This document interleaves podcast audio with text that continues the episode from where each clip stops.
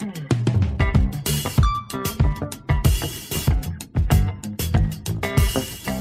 E aí, pessoa? Tudo beleza? Estamos começando aqui essa live episódio do Agro Resenha. Eu tô aqui com o Rodrigo Pires, que foi aí a estrela do episódio número 64, lá no final de 2018. E ele é esse treinador de vendas e negociação que a gente vê toda hora aí no Instagram, mexendo doce aí com as vendas, né? Bom, o Rodrigo, para quem não escutou o episódio número 64, ele é formado em engenharia agronômica lá pela Exalc. Então nós somos irmãos de república, mesmo não tendo morado na mesma época, né, Sertão? Acho que isso é uma coisa legal também, né? Exatamente.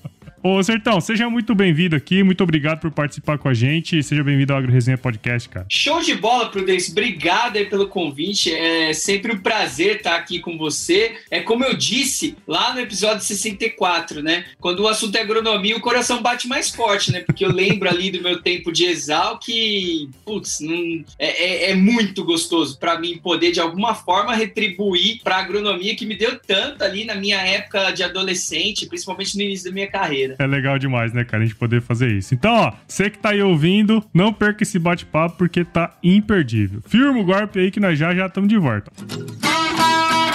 Você ouve agora Agro Resenha Podcast. Aqui, a porteira não tem tramela para quem busca se informar sobre assuntos ligados ao agronegócio. Apresentação, Paulo Ozaki.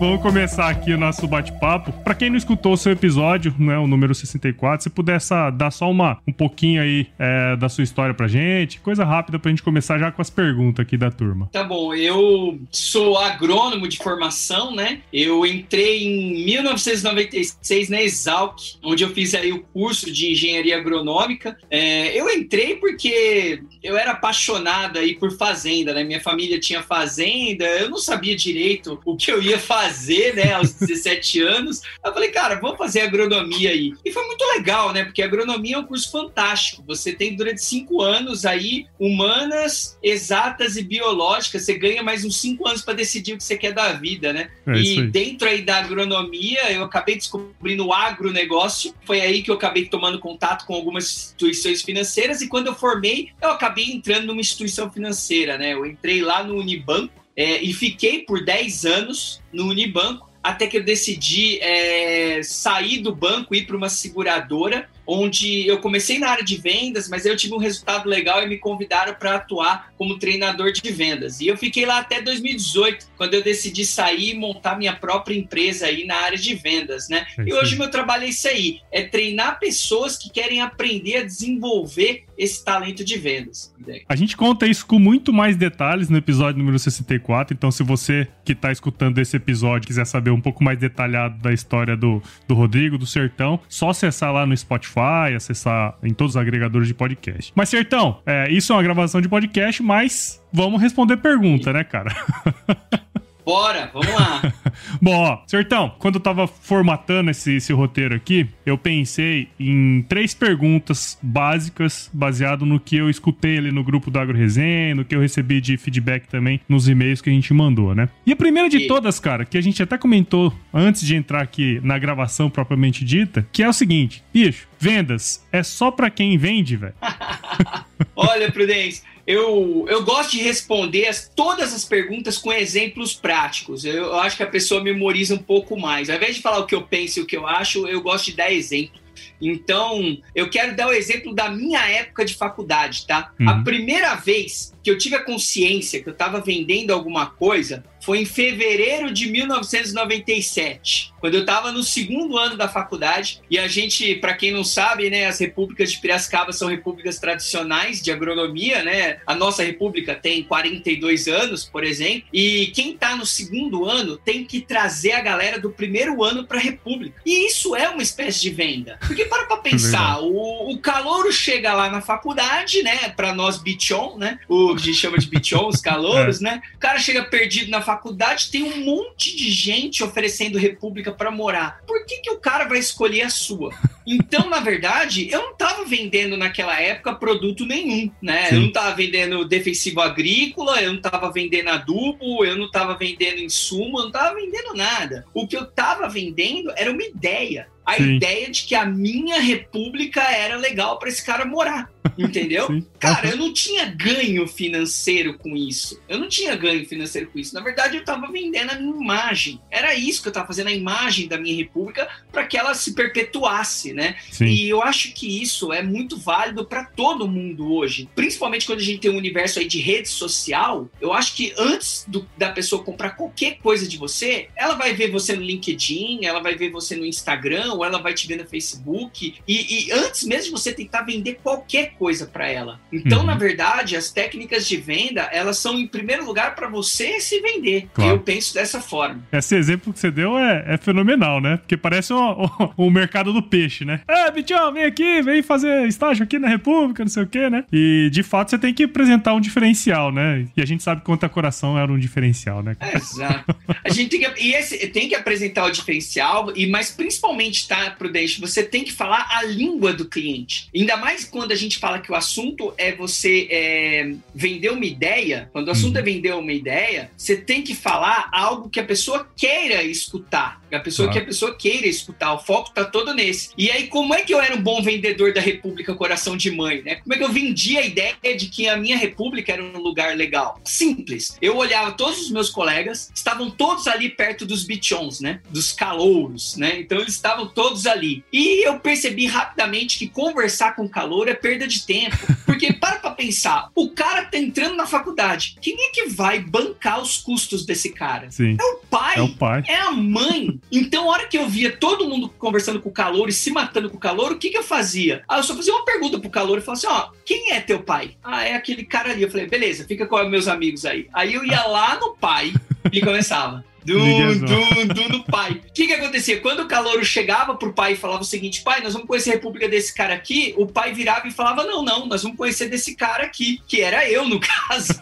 E o bicho ia conhecer quem eu mandava. Então, venda também é saber com quem você fala. Claro, isso é super importante. Nossa, bom insight isso aí, né? Eu acredito também, Sertão, que você deve, obviamente, ter desenvolvido isso uh, ao longo dos anos, né? Obviamente, você trabalhou em várias instituições financeiras, depois como trainer de vendas e tudo mais, né? E uma coisa que, assim, eu sempre coloquei na minha cabeça, acho que até uma crença limitante minha, que eu nu nunca fui uhum. vendedor. Eu falo assim, ah, eu não consigo vender nem banana para macaco, né?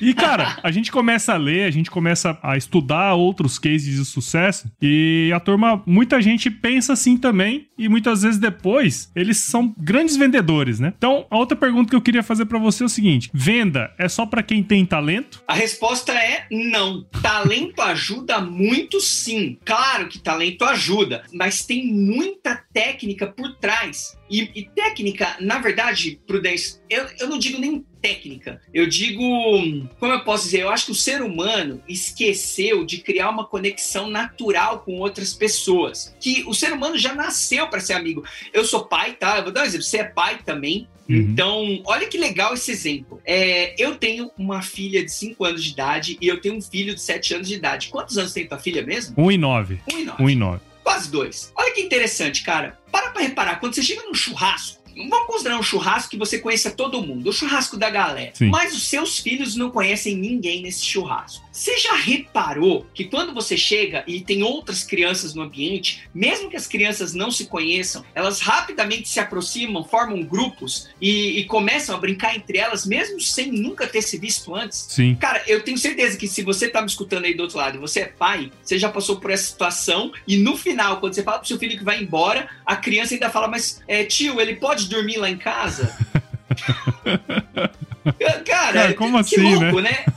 Como assim? Então, perceba, e isso é, é, de certa forma, uma venda, porque é uma comunicação que você está estabelecendo ali entre, do, entre os seres. E por algum motivo a gente perde isso ao longo do tempo. O que, que a gente precisa fazer, Prudência? Recuperar isso. Primeira coisa é recuperar.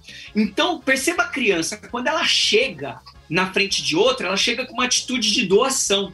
E esse é o primeiro ponto da venda para quem quer desenvolver, é a doação. E geralmente a gente não pensa nisso. Então, eu vou falar, por exemplo, como vendedor, eu acho que sua audiência tem muito vendedor, né? E, e, o vendedor, o que acontece? Quando ele chega na frente de um cliente, cara, ele chega com um peso gigantesco nas costas, que é o peso de fazer a venda. E quando você chega na frente de uma pessoa com o peso de fazer a venda, cara, você corta completamente a conexão. Porque a uhum. conexão ela começa quando você se preocupa em saber quem é aquele ser humano do outro lado, o que é que aquele cara quer, como que aquele cara pensa, como que você pode ajudar ele. Não. Geralmente as pessoas vêm com aquela carga de que, cara, preciso bater minha meta, preciso fazer minha venda. Geralmente é isso. Então, uhum. é, quando a gente foi respondendo a tua pergunta, né? A pessoa tem talento? Não, é técnica. E a técnica é muito simples. A técnica é comece a criar primeiro lugar uma conexão com a outra pessoa antes de começar a vender qualquer coisa. Uhum. Eu, eu, aliás, eu indico fortemente um livro aqui, que é aquele Como Fazer Amigos e Influenciar Pessoas. Sim, é um livro que eu recomendo. Bom porque apesar do título ser horrível, é, como fazer amigos, influenciar pessoas, cara, é horrível. Mas o livro é excelente, porque na verdade ele trata de sobre conexão.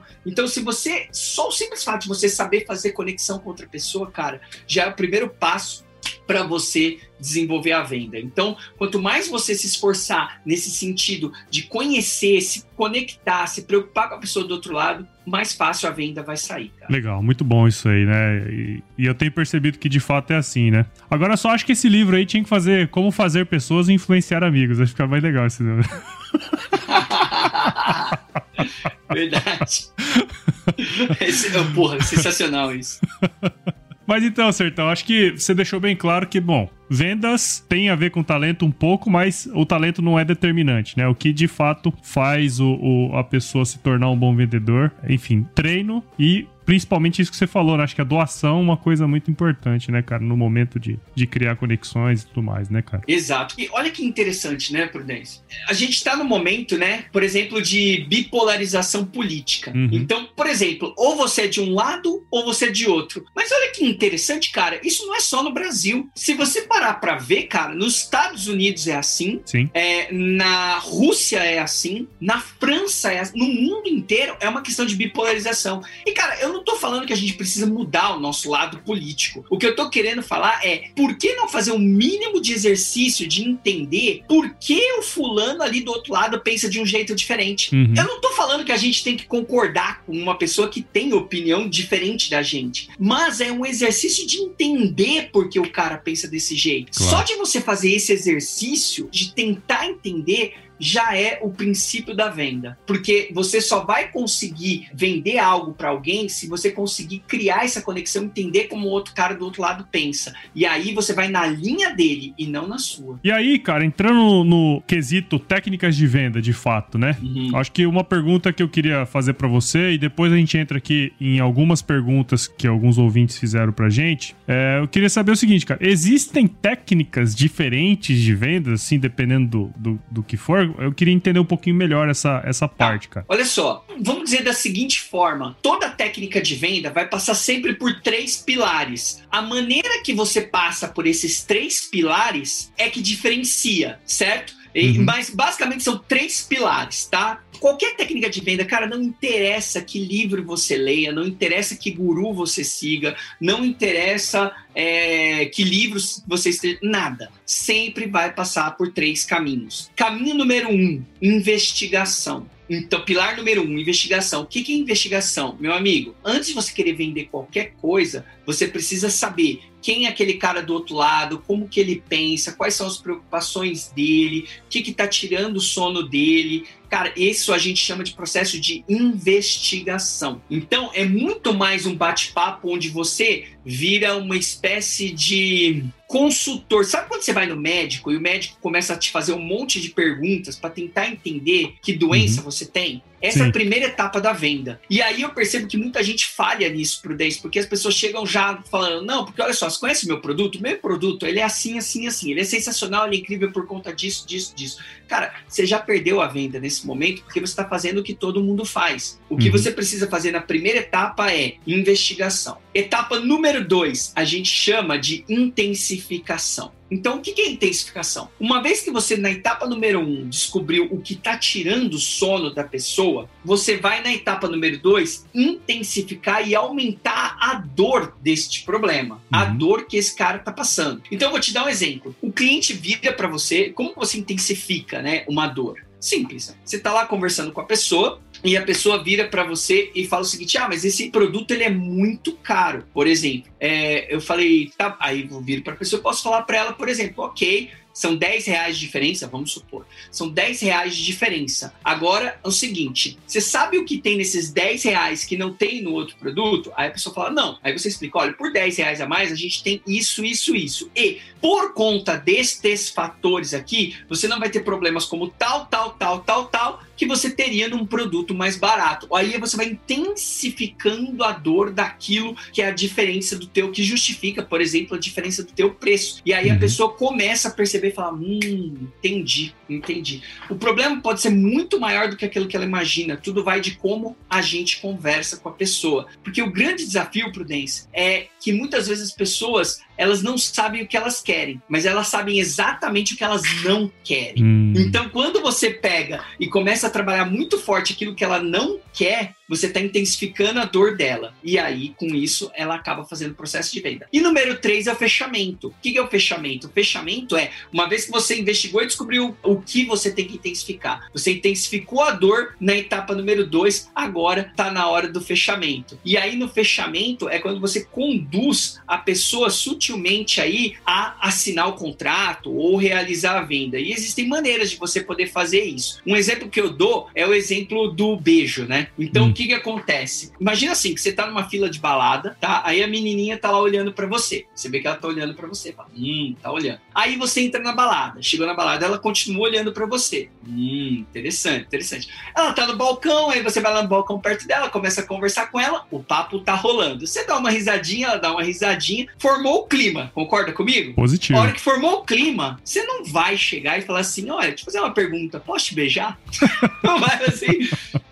E eu percebo que tem muita gente que faz isso, Prudência, porque a hora que você chega lá na hora do fechamento, você tá conversando lá com o cliente, de repente a pessoa fala assim: e aí, vai assinar? E aí, vamos fazer negócio? Uhum. E aí, tá dentro? Cara, você vai espantar a pessoa a hora que você faz isso. Não, simplesmente o que você pode chegar pra pessoa é virar e falar pra pessoa da seguinte forma: bom, então, deixa eu te explicar como é que vai acontecer a partir daqui. A partir daqui, você vai assinar esse contrato. Assinando esse contrato, a coisa vai desenrolar assim, assim, assim, assim. Já subentende o sim da pessoa. E você vai entrando. Essa só uma maneira de conduzir, mas basicamente claro, toda claro. técnica de venda vai passar por investigação, intensificação e fechamento. É uma variação disso. É bacana a gente saber que existe, né, esses, esses três pilares, vamos dizer assim, né? Porque acho que tem muita gente que vai estar tá escutando a gente que vai falar, putz, eu já fiz isso, né? Pô, vamos fechar, vamos fechar. né? Acho que não, não faz muito sentido. Não, não tem sentido nenhum. Porque se você conduz uma conversa muito bem, subentende-se, né? Então você só realmente acha que é isso aí, né? Você dá os próximos passos. É interessante. Exato.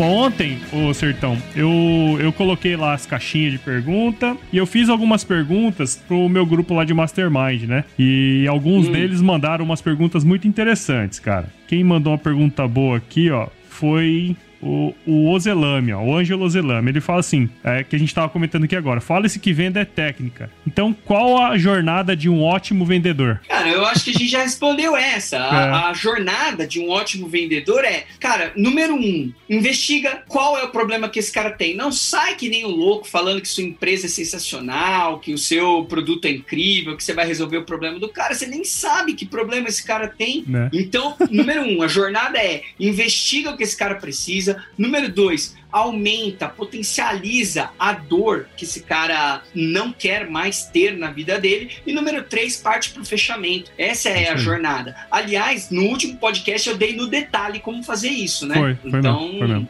no último é, eu dei no detalhe. Lá, né? Tem uma outra pergunta aqui, ó. Daniel Duft. Hum. Ele mandou o seguinte: Quando eu faço uma venda de longa duração, vale a pena investir em relacionamento ou aposto em escassez? Tá, ok. Cara, essa pergunta é muito boa, hein? Essa pergunta é muito boa. Porque a resposta é depende. Depende.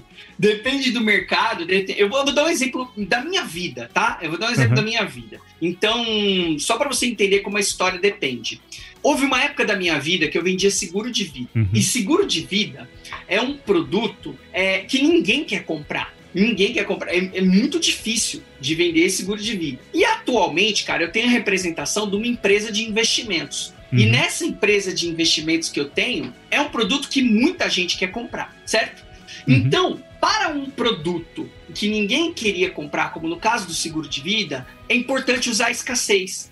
Porque uhum. a pessoa tem que ter a necessidade, a, como o ticket era baixo, a pessoa tem que ter a percepção de que ela tem uma oportunidade na mão e que ela não pode perder. Quando a gente fala do produto de investimento, é diferente. Porque assim, o produto de investimento, ele tem um ticket muito alto. E como ele tem um ticket muito alto, a pessoa não vai desembolsar quantias altas por conta de escassez. É uhum. muito difícil disso acontecer. Então aqui vale a pena você apostar no relacionamento. Então vai muito do tipo de mercado que você pratica, entendeu? Uhum. Uhum. Nisso. Eu consegui ser claro na exposição sim, do que sim. eu falei? Eu ia até, vou até colocar um, um, um plus a mais aqui, né? Como diria.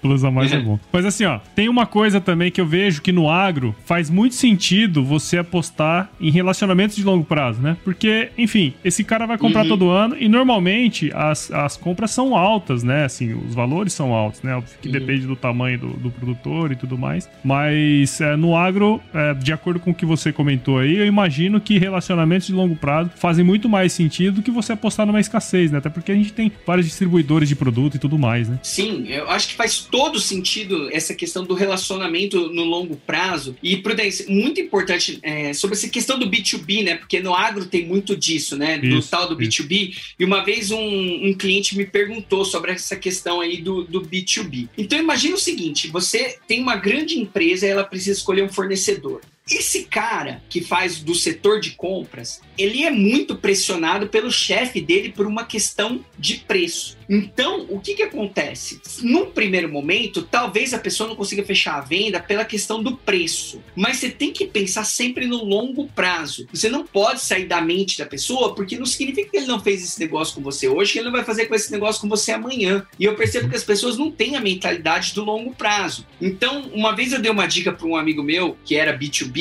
e ele conseguiu fechar negócio desse jeito. E olha que coisa simples. Primeira coisa, você tem que saber que por trás de um comprador ou por trás de um vendedor, se é que você compra algo de alguém, Sim. cara, existe uma pessoa. Uma pessoa que tem problemas, uma pessoa que tem família, uma pessoa que tem as preocupações dela. E geralmente, cara, as pessoas deletam essa informação. Uhum. Mas quando você considera que tem uma pessoa do outro lado, cara, a coisa muda completamente. E eu vou te dar um exemplo clássico. Se você pegar o WhatsApp, no WhatsApp tem um botãozinho que ninguém aperta. Que, que não é que ninguém aperta, poucas pessoas apertam esse botãozinho, que é o botãozinho do status. Sim. Então, o que, que acontece? Quantas vezes você já entrou no status do WhatsApp? Nenhuma, cara. Pois é, nenhuma. E eu também não fazia isso. E a maioria das pessoas não faz isso, mas pasme, hum. tem pessoas que fazem isso todo dia. E o que que acontece? As pessoas que fazem isso todo dia, e não são muitas, e tem um trabalho a mais, porque deveriam estar postando no Instagram, no Facebook, não, elas dedicam tempo para colocar aquilo no WhatsApp. Então, o simples fato de você dar um like no status do WhatsApp, quando uma pessoa coloca uma foto, cara, já te diferencia. Porque, porque a hora que ela arrasta para cima ali no status, ela consegue ver quem olhou ela e quem não olhou. E a hora que arrasta para cima, ela vê que você olhou, fala: caramba, esse cara tá me acompanhando, esse cara tá curtindo minhas fotos, esse cara tá fazendo comentários sobre as minhas fotos. É uma maneira, cara, super simples de você se aproximar. E aí, lá no momento da negociação, você não vai ter mais uma negociação fria. Você vai ter uma negociação que você já sabe sabe quando é o aniversário da filha dele, você sabe o que, que ele faz de churrasco no final de semana, você sabe o que, que ele tipo de música esse cara curte. Cara, o relacionamento está muito mais próximo. E por reciprocidade, o cara também vai olhar os seus status. Claro. Então, indiretamente, a internet começa a aproximar as pessoas. É uma ferramenta incrível e que ninguém usa. É verdade. Então, fica aí uma dica. Se você fizer isso, pega o WhatsApp do cara, anota, vê se esse cara entra no status e começa a acompanhar ele no status. Você vai ver que no longo prazo você vai fazer relacionamento com ele ou minimamente ele vai te defender lá pro chefe dele para adquirir o teu produto. Interessante, cara. Acho que até você respondeu uma pergunta que o Gabriel lá do Profissão Agronomia mandou aqui. Ele falou assim, quais estratégias para vender no B2B? Quem e como abordar nessas empresas? Então você já basicamente matou a, a, charada aí, né? Sim, cara, porque é o seguinte, é, é, respondendo a pergunta aí do Gabriel, cara, as pessoas, ela é, é, isso, é você lembrar que tem um ser humano lá do outro lado. E os caras uhum. não se preocupam com isso, cara. Os caras, não, né? as pessoas, a gente só tá preocupado em vender, em pôr o dinheiro no nosso bolso. Cara, antes de você conseguir fazer isso, tem que se conectar com o cara lá do outro lado. É simples assim. Tem que se conectar. E tem que se conectar com a pessoa certa. Lembra? Lá na faculdade, eu não ia me conectar com o bicho. Eu ia me claro, conectar com o pai, o pai. do bicho pra trazer uhum. pra cá, entendeu? E lá com o pai eu perguntava, eu perguntava o seguinte: Nossa, teu filho estuda muito, teu filho estuda pouco, você deve estar tá preocupado. Assim, uma coisa que eu chegava, uma frase matadora que eu falava pro pai do bicho. Eu virava e falava o seguinte: Caramba, é a primeira vez que teu filho tá saindo de casa, né?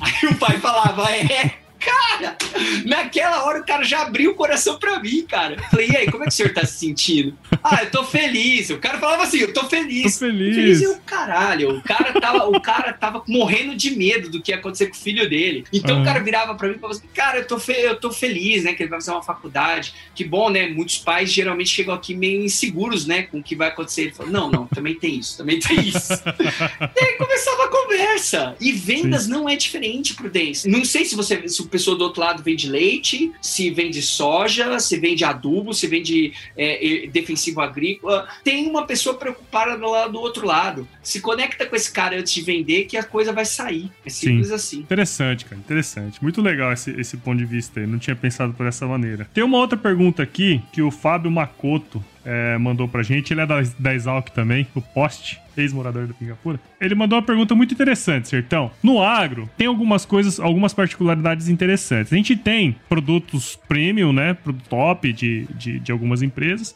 E a gente tem outros produtos que não são tão top, né? Às vezes é, é, é, é são genéricos. E aí, ele fala uma pergunta muito interessante. Ele fala assim: ó, quer saber como vender com integridade, sabendo que uhum. o produto do concorrente é mais barato, às vezes até tá mais bom. eficiente e tem uma boa pós-venda. Tá bom. Cara, a se eu entendi. Ele quer saber como vender com integridade se o produto do concorrente é mais barato, mais eficiente e com pós-venda melhor? É Isso. É essa a pergunta? É. Tá. A minha resposta é fecha tudo e vai fazer outra coisa da vida.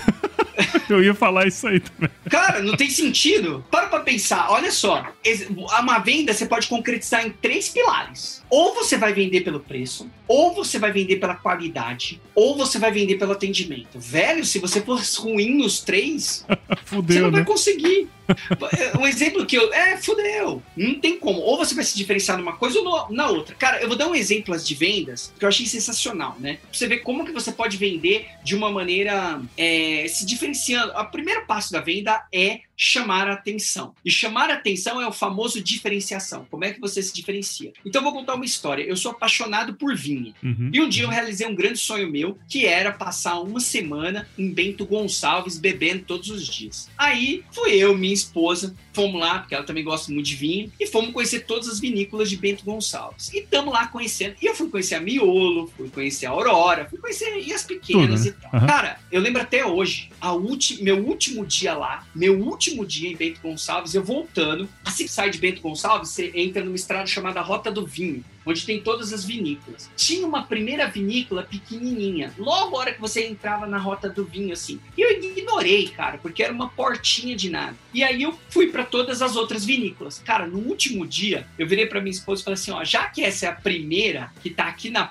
na no início da estrada e, e tá fechando, eu lembro que as vinícolas fechavam 6 horas da tarde e era 5 e meia. Eu falei, cara, vamos parar aqui, né? É a última, uhum. vamos pelo menos Sim. dar uma olhada lá. Cara, eu cheguei e eu falei assim: eu quero conhecer o vinho de entrada. E o vinho de entrada, cara, é, geralmente é um vinho que custa. Quando a gente tá falando de vinho de qualidade, tá? Uhum. É um vinho de 35 reais, 40 reais. Geralmente é isso, né? Cara, o cara me trouxe o vinho de entrada. O vinho de entrada, Prudência, custava 156 reais. É, é caro. Uhum. Entenda? Eu não tô falando do top. Sim, eu sim, tô sim. falando do de entrada. E custava 156 reais. E eu tomei o vinho. E valia muito mais do que 156 reais. A hora que eu, hora que eu pus na boca, eu falei, cara, que que é isso? Né? E aí eu fui conversar com o produtor, né?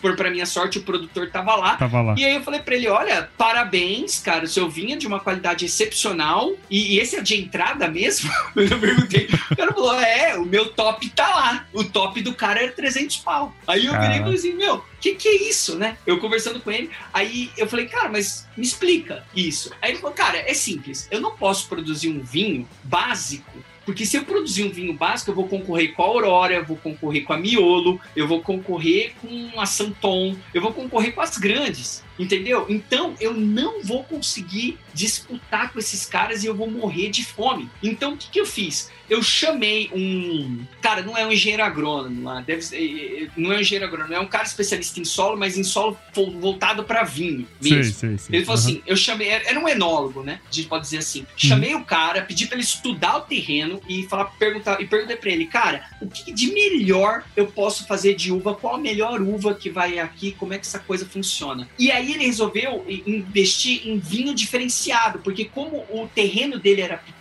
Prudêncio, como o terreno dele e era muito pequeno, o terreno uhum, dele, como uhum. o terreno dele era muito pequeno, ele falou assim: já que o meu terreno é pequeno, eu preciso fazer uma coisa de uma qualidade absurda. E aí ele começou a estudar como fazer um vinho de qualidade, de altíssima qualidade. E ele conseguiu. Então, é. ele não começou vendendo um vinho de 20 reais. Ele começou vendendo um vinho de 150. É óbvio que ele teve que se diferenciar para isso. Claro, e em claro. vendas, meu amigo, você tem que se diferenciar. E ele acabou se diferenciando porque ele queria ser conhecido como um cara que logo o vinho de entrada era muito bom. Isso é muito interessante, né, cara? Porque eu quero entrar numa outra rodada aqui, porque você comentou isso, né? Você tem três maneiras de se diferenciar, né? Ou seja, você pode ter qualidade extrema, você pode ter uma pós-venda é, muito boa e você pode ter o outro que é um preço muito bom, né? Acho que não lembro se era isso, é o terceiro. Era preço, produto e atendimento. Exatamente. Então você tem esses três, esses três pilares aí, vamos dizer. E aí, cara, veio uma pergunta hoje de manhã muito interessante, que é do Rogério Matsuda. Esse, é, ele é lá de Lins, em São Paulo, e esse cara é produtor de leite, sertão.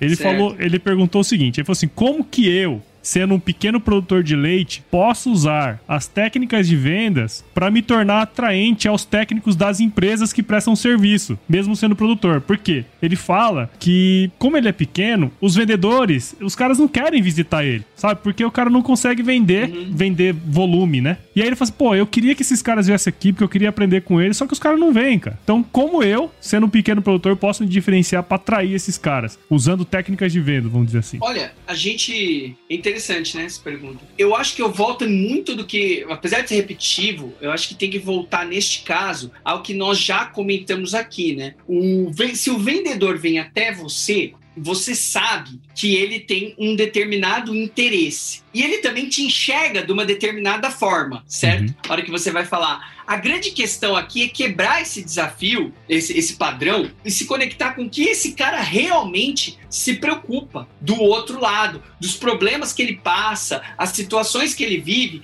Você primeiro faz um elo pessoal com ele, ali do outro lado, para depois você entrar no elo técnico em cima dele. Por isso que eu volto a recomendar o livro lá de como fazer amigos e influenciar pessoas. Porque a hora que você se conecta com esse cara, você se torna uma pessoa interessante, por mais que o seu assunto ou o seu produto não seja interessante, cara, você consegue estabelecer um vínculo. E no momento que você estabelece esse vínculo com a outra pessoa, aí você é capaz de se tornar mais interessante e as pessoas vai querer estar mais próximo de você. E a gente chama isso de gatilho mental da reciprocidade, entendeu? Uhum. Então, quando uma pessoa faz um favor para você, Prudence, eu vou até para as pessoas que nos escutam, eu vou pedir fazer esse exercício. Quantas vezes uma pessoa fez um favor para você sem você pedir e você se sentiu na obrigação de retribuir esse favor. Isso aconteceu comigo ontem, Sertão. Eu vou até contar uma história aqui, ó. Uhum. Ontem eu tô procurando uma pecinha aqui que é muito difícil de achar, sabe? E eu sei que essa pecinha é, vem, de, é, vem em cadeira, né? Em rodinha de cadeira.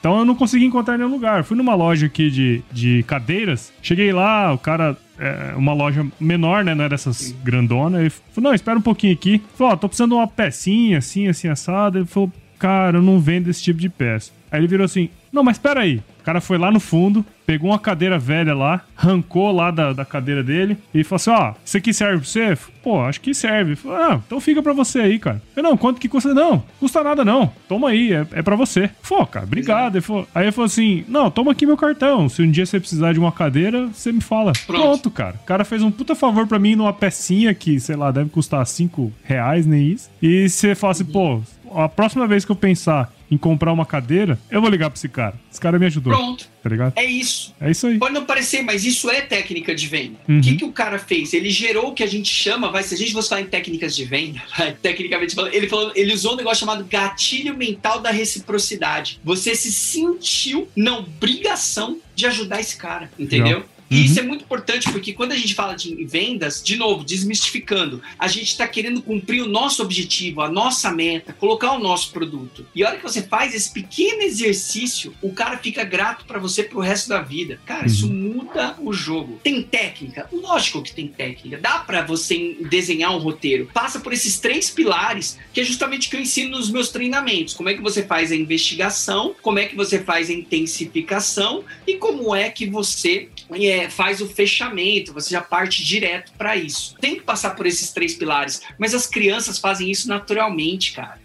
Ela, a criança, quando você chega no final do churrasco, que nem a gente comentou aqui, ela uhum. não chega com medo pro adulto, pro pai do amiguinho dela e fala o seguinte: Ai, tio, será que você deixa ele dormir na minha casa? não, a criança chega e fala: Olha, ele vai dormir na minha casa. Verdade. Tipo, já vai direto, cara. É isso aí, é isso aí. Ah, é uma coisa natural, as pessoas perderam isso. E é por isso que os cursos de vendas ganharam espaço justamente é. para pegar e relembrar as pessoas desse passo a passo de como fazer isso. Essa pergunta que o, Rogério mandou é muito, mas muito parecida com o que é do César Bessa, ele mandou pra gente. Ele é do Rio de Janeiro, esse cara. Ele é ouvinte do ah. podcast há muito tempo, né? Ele fala assim: existe alguma estratégia de vendas específicas para o pequeno produtor que ainda gerencia a propriedade com a cabeça antiga? Né? Fala, é, passa por isso, né, cara? Passa por isso e principalmente pelo exemplo do vinho que eu acabei uhum. dando. Porque quando você é um pequeno produtor, você tem que ter alguma coisa diferencial, né? Eu acho que você, eu não sei se você já deve ter entrevistado o Mac, né, do ABC do bonsai, né? Sim, sim. E ele comenta muito, né, na questão do bonsai. Ele fala que tem produtores aí que é, tem pouco produtor de bonsai e as pessoas acham que isso não dá dinheiro. Meu amigo, isso dá muito dinheiro, cara. Sim. Árvorezinha desse tamanho assim tem gente pagando 10 mil reais, cara. 10 mil reais. Aqui do lado, em Poá, uma cidade aqui, divisa com Mogi, aqui do lado, aqui na Grande São Paulo, a gente tem lá o Kojima Bonsai. É, eles são especialistas em pinheiro negro. Hum. É um tipo de bonsai, né? Pinheiro Sim. negro. Cara, uma fortuna os, os, produtos que tem lá, mas são os melhores. Se você. Uhum. Cara, eu, eu não tenho pinheiro negro ainda, né? Eu gosto de bonsai e tudo, mas eu não tenho. Mas se eu for comprar, eu vou comprar dos caras. E eu vou claro. pagar caro e eu não tô nem aí. Porque eu sei que eu vou pegar um material de qualidade. Então, se você é pequeno produtor, lembra desse exemplo aí do desse exemplo do bonsai, lembra desse exemplo do vinho que eu acabei de passar, tem que ter um produto de altíssima qualidade para você vender caro, para você jogar o seu valor lá no alto e as pessoas vão reconhecer. Eu acho que esse é o melhor conselho que eu dou para o pequeno produtor. Pequeno produtor não pode disputar preço, porque vai perder. Uhum. Não pode. Pequeno produtor tem que entrar com altíssima qualidade. Altíssima qualidade. O cara tem que entrar. Entendeu? É, é que nem, por exemplo, vamos pegar charcutaria, né? Linguiça, por Sim. exemplo. Cara, é a famosa linguiça de Bragança Paulista. Cara, tem lugares lá que em Bragança Paulista que você não acredita, cara. Como que as pessoas conseguem fazer? E são casinhas, Prudência. São casinhas, assim, super pequenas. Então, o pequeno produtor não pode fazer produto de qualidade ruim tem que ser uma altíssima qualidade. É isso aí. Por aí. E aí, ô Sertão, pra gente é, ir pros finalmente aqui, tem uma pergunta muito interessante do Felipe Sena. Felipe Sena é ouvinte do podcast também há muito tempo. Ele mora lá em Uberlândia, a terra do Xistoso.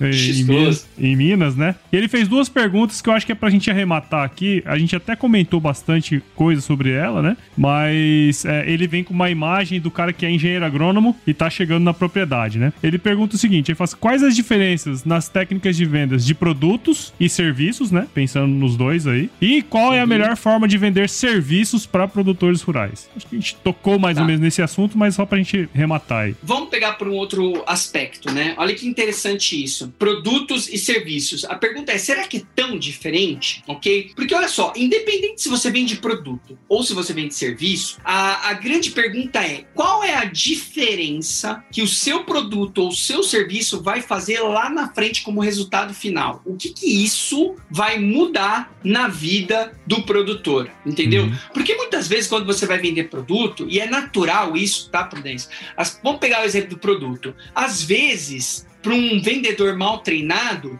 10 centavos de diferença de um produto para o outro pode ser a diferença entre fechar ou não a venda. Uhum. Muitas vezes 10 centavos. Só que você, o, o, que o vendedor tem que. Por quê? Porque o vendedor está focando no produto. E se você está no produto, eu estou comparando banana com banana, cara, eu vou pegar a banana mais barata. Claro. Agora, o grande desafio na área de vendas não é você comparar banana com banana, é comparar banana com abacaxi. É você mostrar que aquilo que você tem na tua mão vai fazer uma diferença final lá no resultado final, na transformação que o cliente vai ter. Então, eu vou te dar um exemplo. Eu não sou do agro, mas me corrija se eu estiver errado. Então, eu vou dar um exemplo aqui. Se a gente for parar para pensar num determinado defensivo agrícola, okay? e que esse defensivo agrícola custa um real mais caro que o outro, certo? Uhum. E a pessoa compra em toneladas, por exemplo. O que, que acontece? O produtor, no primeiro momento, ele vai ficar vendo o custo. Mas a pergunta é: será que aquele um real a mais faz alguma espécie de diferença? Porque é o seguinte: se ele vale um real a mais, é porque ele tem alguma coisa que o outro não tem. O que, que esse que tem e que vai fazer a diferença lá na frente que o outro não tem? Uhum. Então, quando a gente foca nesse tipo de coisa, é, na transformação, no resultado final, o preço acaba ficando um pouco irrelevante nesse sentido.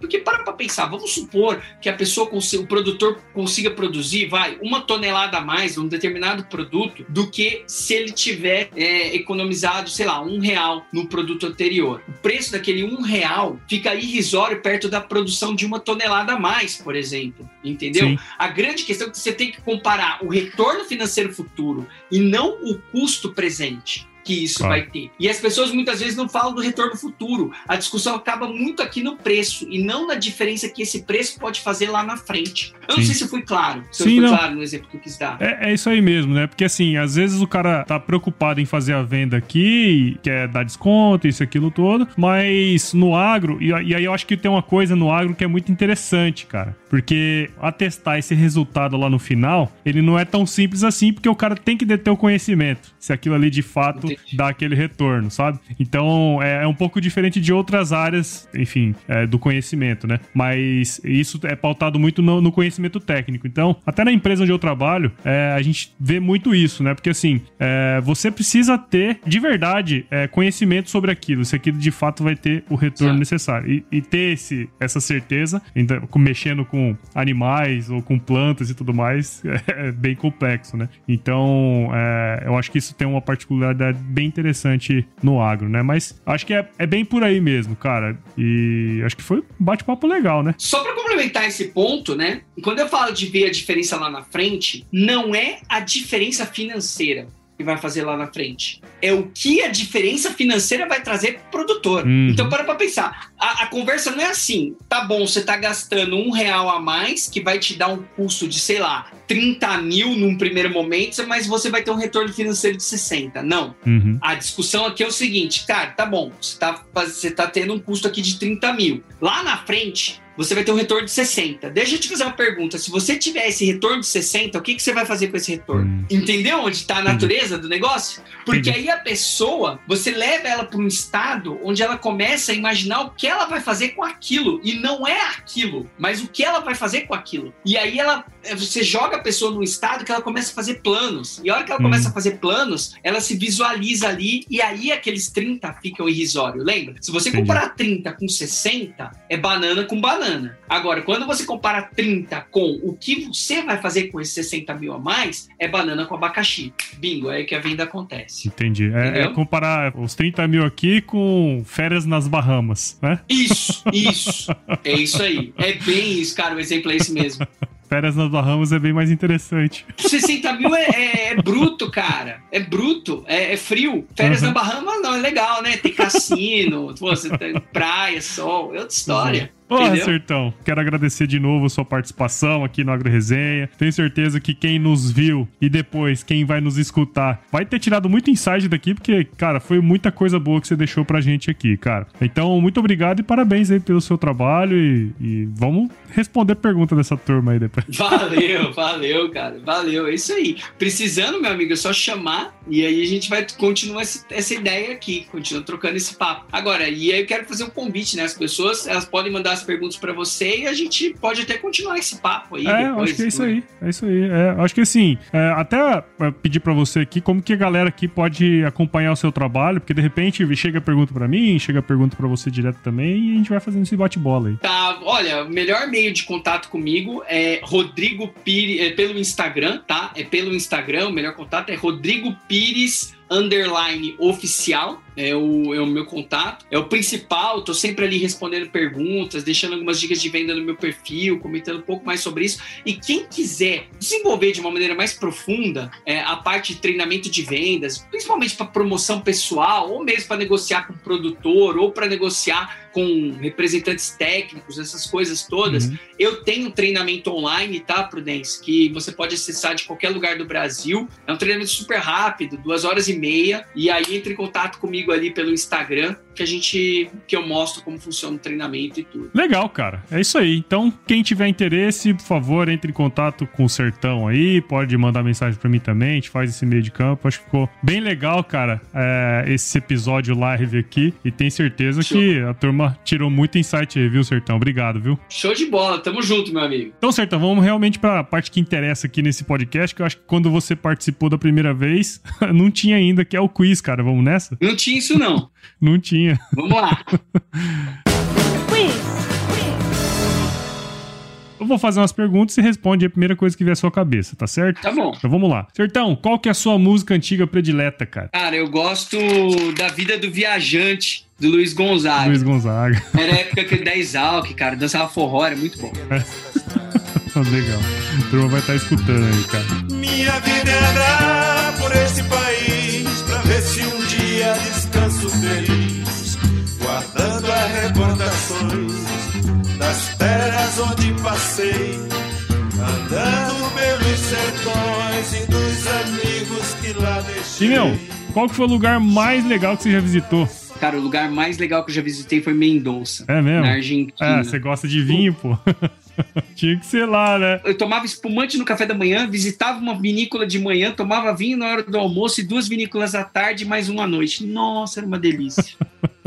Legal, cara, legal. E na cozinha, cara, qual que é a sua especialidade? Ah, miojo. Porra, Sertão. Caralho.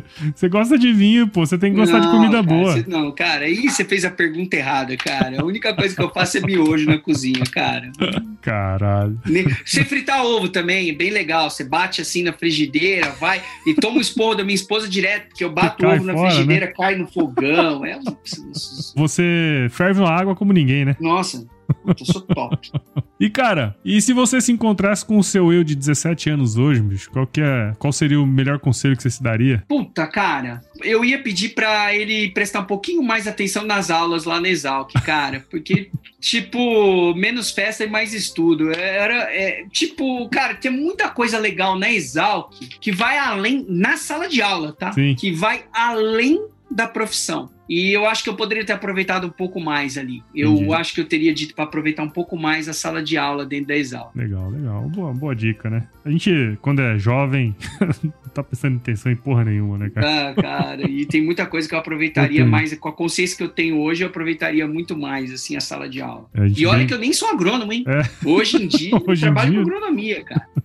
Legal, Sertão. Bom, e eu não sei se na época que a gente conversou, acho que eu não te perguntei, cara, mas você tem os costumes de escutar podcast hoje, né? Sim, sim, eu escuto. Legal. E, e você lembra como é que foi que você começou a escutar? Foi por indicação? Você achou? Como é que foi? Cara, foi por necessidade. Ah, é? Então, o que que acontecia? Durante muito tempo, eu trabalhei com marketing digital, ainda trabalho, né? Dou consultoria nisso. E aí tinha uma necessidade de se atualizar com relação às técnicas, às estratégias, o que estava rolando no mercado de marketing digital. Uhum. E eu comecei a perceber que eu perdia muito tempo dentro do carro. Eu moro em São Paulo e muitas e cara, é absolutamente normal você demorar uma hora para você ir de um lugar a outro aqui em São Paulo. Uhum. E eu percebi que era um tempo inútil e que poderia ser preenchido. E no início, como que eu fazia isso? Eu pegava os vídeos que me interessavam no YouTube, eu baixava eles no meu celular e aí eu ia escutando o vídeo que me Uhum. interessava no YouTube. Entendi. E aí, eu acho que num desses vídeos alguém falou assim: ah, mas tem o podcast. Eu falei: o que, que é isso? Pode o E aí a pessoa.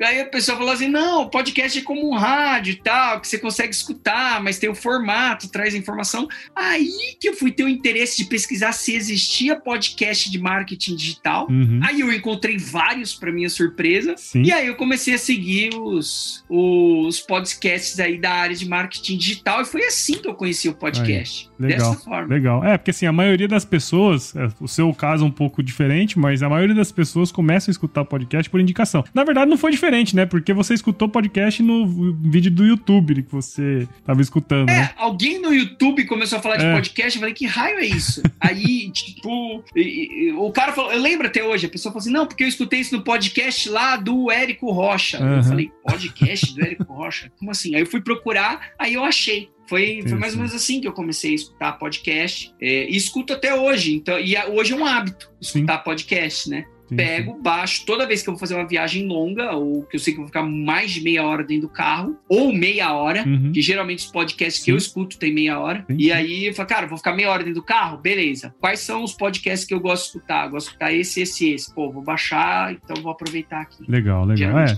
eu falo pra turma, cara, pra você, a melhor maneira de ajudar o podcast é indicando, porque essa é a maneira como as pessoas chegam ao podcast, por indicação, né? Então eu sempre falo pra turma, ó, indica a gente, nós estamos no Apple, Google, Spotify, Deezer, todos os agregadores de podcast. Tem as nossas redes sociais também, que é onde tem como acompanhar a gente, Instagram, Facebook, Twitter, né? Como todo mundo. Tem o nosso grupo do WhatsApp que tá lotado, mas tem o nosso canal do Telegram agora que tá, tá aumentando aí. O link tá na bio aí do Instagram também, tá aqui na descrição do episódio. E também tem o nosso e-mail aí, escreva para contato agroresenha.com.br. Sertão, nós fazemos parte da maior e primeira rede de podcasts do agro, cara. Rede Agrocasts, é, já estamos com vários podcasts lá, cara.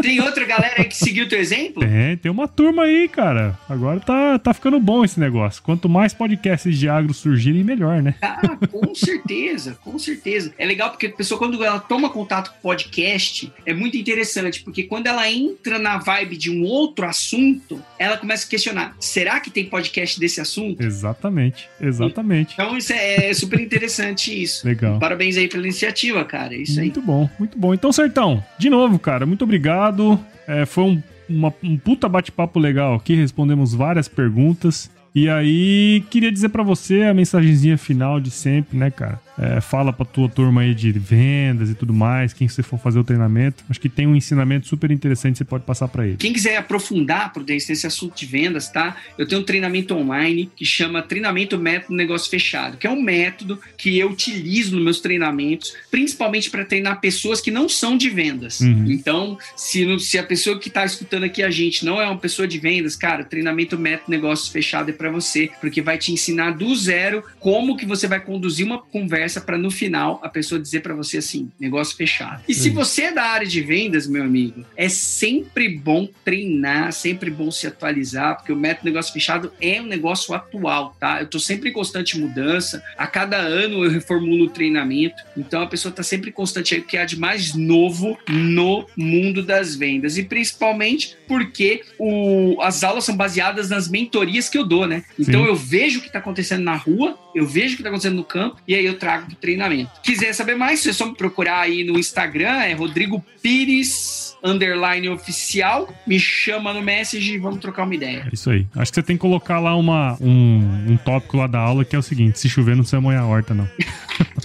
Não precisa, cara, não precisa. É isso mesmo.